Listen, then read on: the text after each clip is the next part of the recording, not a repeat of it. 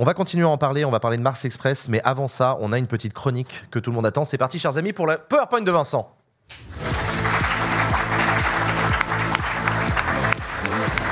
Salut Vincent. Bonsoir. Alors, comme d'habitude, il faut que je m'installe, donnez-moi 2 secondes. Vas-y, installe-toi tranquillement. Vincent, très heureux de t'accueillir. C'est pas du bon rythme, c'est pas la télé, mais... On s'en fout de la télé, on est chez nous. Arrête, on connaît tes projets, on connaît. De quoi tu vas nous parler aujourd'hui, Vincent ?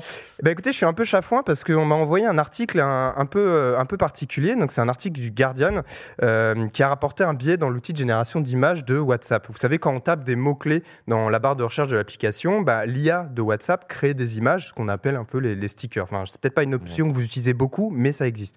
Et en fait, quand on écrivait « Palestinien, Palestine » ou « Garçon, musulman, palestinien », apparaissait ce type d'image. Voilà, donc... Ah. Un garçon avec une arme. Quand le texte, le prompt, comme on dit, était garçon israélien, l'IA générait des images de garçons en train de jouer au foot ou de lire. D'autres recherches montraient des différences de traitement algorithmique entre les Palestiniens et les Israéliens. Tout ça, forcément, ça a fait beaucoup de bruit. Cette polémique n'a pourtant rien de nouveau. Depuis leur lancement, les IA génératives, comme on dit, proposent à leurs utilisateurs des images qui contiennent des biais racistes, sexistes ou encore classistes même. Et tout ça, ça m'a donné envie de comprendre et de poser une question. Comment l'IA générative alimente-t-elle déjà les pires stéréotypes ? Là, c'est un petit exemple et tout, mais j'ai juste tapé un homme et l'homme qui apparaît à l'écran est forcément un homme blanc. Parce qu'au premier abord, c'est vrai qu'on se dit que des IA comme Midjourney, c'est assez fascinant. Il y a plein de résultats qui sont super amusants. Je l'avais utilisé pour créer des fausses peintures de punaises de lit, dans un style un peu gothique, je ne sais pas si vous vous rappelez. Et je m'y suis replongé ces derniers jours grâce à mon camarade Valentin, à qui je lui ai transmis des prompts. Par exemple, je vous présente le streamer Jean Massier en tenue de pilote et lunettes de soleil et moustache, posant fièrement devant un A380. Hyper réaliste, mais c'est une photo. C'est totalement une photo. Alors c'est pas parfait, je sais, parce qu'il faut dire que le personnage est quand même bien moins charismatique que toi. Mais c'est pas du tout un 380. C'est pas grave. C'est bon, alors s'il te plaît. S'il te plaît. Non, le style est parfait. C'est une IA. Ouais, c'est une IA, pardon. La pauvre. Donc ça permet de créer tout un tas de choses qui sortent totalement de notre logique, des choses lunaires qui vous feraient dire mais c'est n'importe quoi ce que je vois là. Par exemple. Ah non, ça c'était vrai, il l'a vraiment dit, excusez-moi. Non, ça c'est pas une IA qui l'a généré, ça c'est vraiment réel.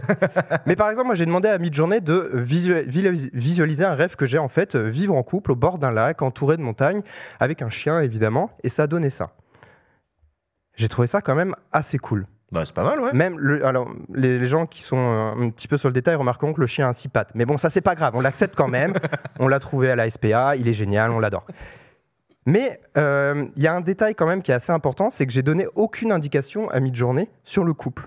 C'est lui qui a décidé que le couple serait, selon toute vraisemblance en tout cas, un couple hétéro, blanc, cis et mince. Et on touche la partie émergée de l'iceberg des IA génératives et leurs biais, parce que plusieurs études et articles ont été menés et écrits sur différents outils pour montrer l'ampleur du problème. Bloomberg avait exploré Stable Diffusion et découvert que les images montrant des personnes incarnant des jobs bien payés comme un PDG était visualisé avec des personnes avec des peaux plus blanches. C'est nuancié par classe sociale. Voilà, exactement. Putain. Et en fait, et c'est donc plutôt des personnes avec la peau plus blanche et plutôt des hommes. Et il y a une statistique qui est assez marquante dans l'article, qui dit que 80% des images montrant des détenus étaient des gens avec une peau, je cite, plus foncée. D'autres chercheurs ont trouvé chez Midjourney des biais de classisme, d'agisme, d'anachronisme ou même d'urbanisme en ancrant les créations plutôt dans des grandes villes qu'à la campagne, par exemple, alors que les prompts n'indiquaient rien, ne demandaient rien de particulier là-dessus. Et je parle évidemment même pas des représentations sexistes et misogynes de femmes qu'on voit régulièrement passer sur les réseaux sociaux. Il y a le site Rest of the World aussi que je vous conseille, c'est un super site. C'est vraiment un site que j'adore. Ils ont créé 3000 images pour analyser les représentations de gens, de lieux ou de plats selon différents pays. Et sa conclusion, elle est sans appel. Midjourney a une vision extrêmement stéréotypée du monde. Par exemple, une personne indienne, juste ce prompt-là est souvent représenté par un vieil homme avec une barbe. Une personne mexicaine, un homme avec un sombrero. Ok. ChatGPT aussi n'est pas épargné. Il y a eu une étude récemment qui a été relayée par Associated Press qui dit que y a son usage dans certains centres médicaux perpétue des biais racistes dans le domaine de la santé. Alors, comment est-ce qu'on peut expliquer tout ça ? Malheureusement, vous y attendez, c'est quand même assez évident. Nous sommes tous vecteur de ces représentations et nos biais réels deviennent les biais des IA.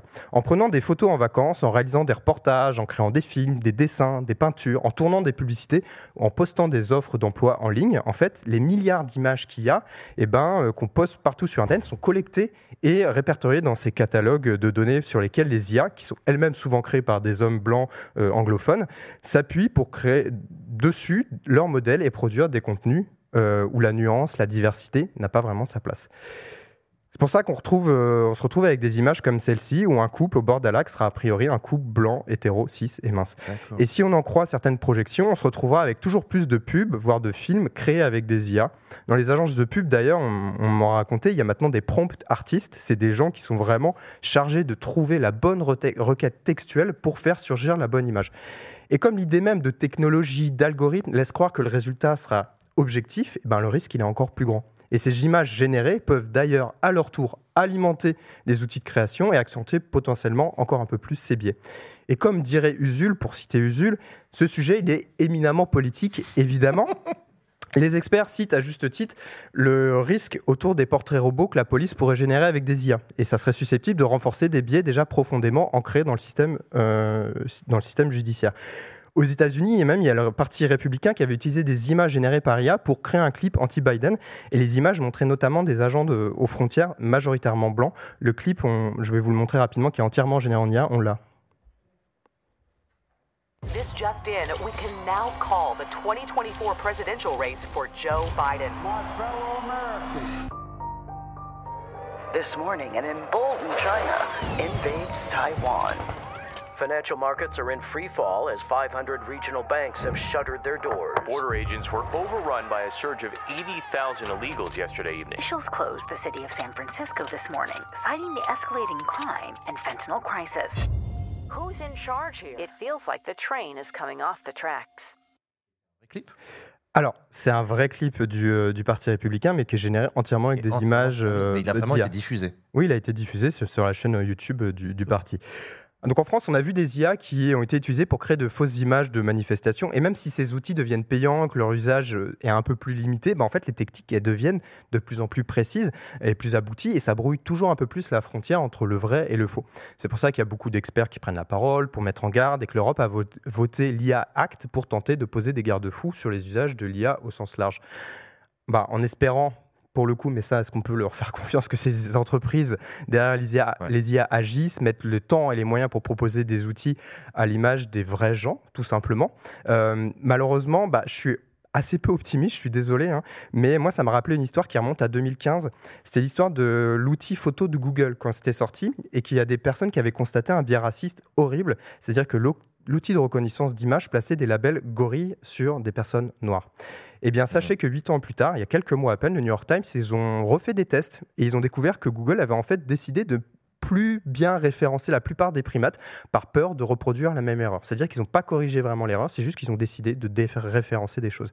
Je trouve que c'est une terrible façon de cacher un peu sous le tapis un enjeu, pourtant chaque jour un peu plus essentiel. Et pour finir, j'ai tenté un dernier truc avec Midjourney, juste pour vous montrer. J'ai tenté un jeune homme journaliste avec une casquette noire dans un studio avec un public ennuyé par son PowerPoint et un présentateur et des chroniqueuses qui l'écoutent. Le résultat, encore une fois, là, il est sans commentaire. Merci à vous, passez une bonne soirée. Merci beaucoup Vincent pour ce PowerPoint exceptionnel. Merci beaucoup à toi, c'est hyper intéressant.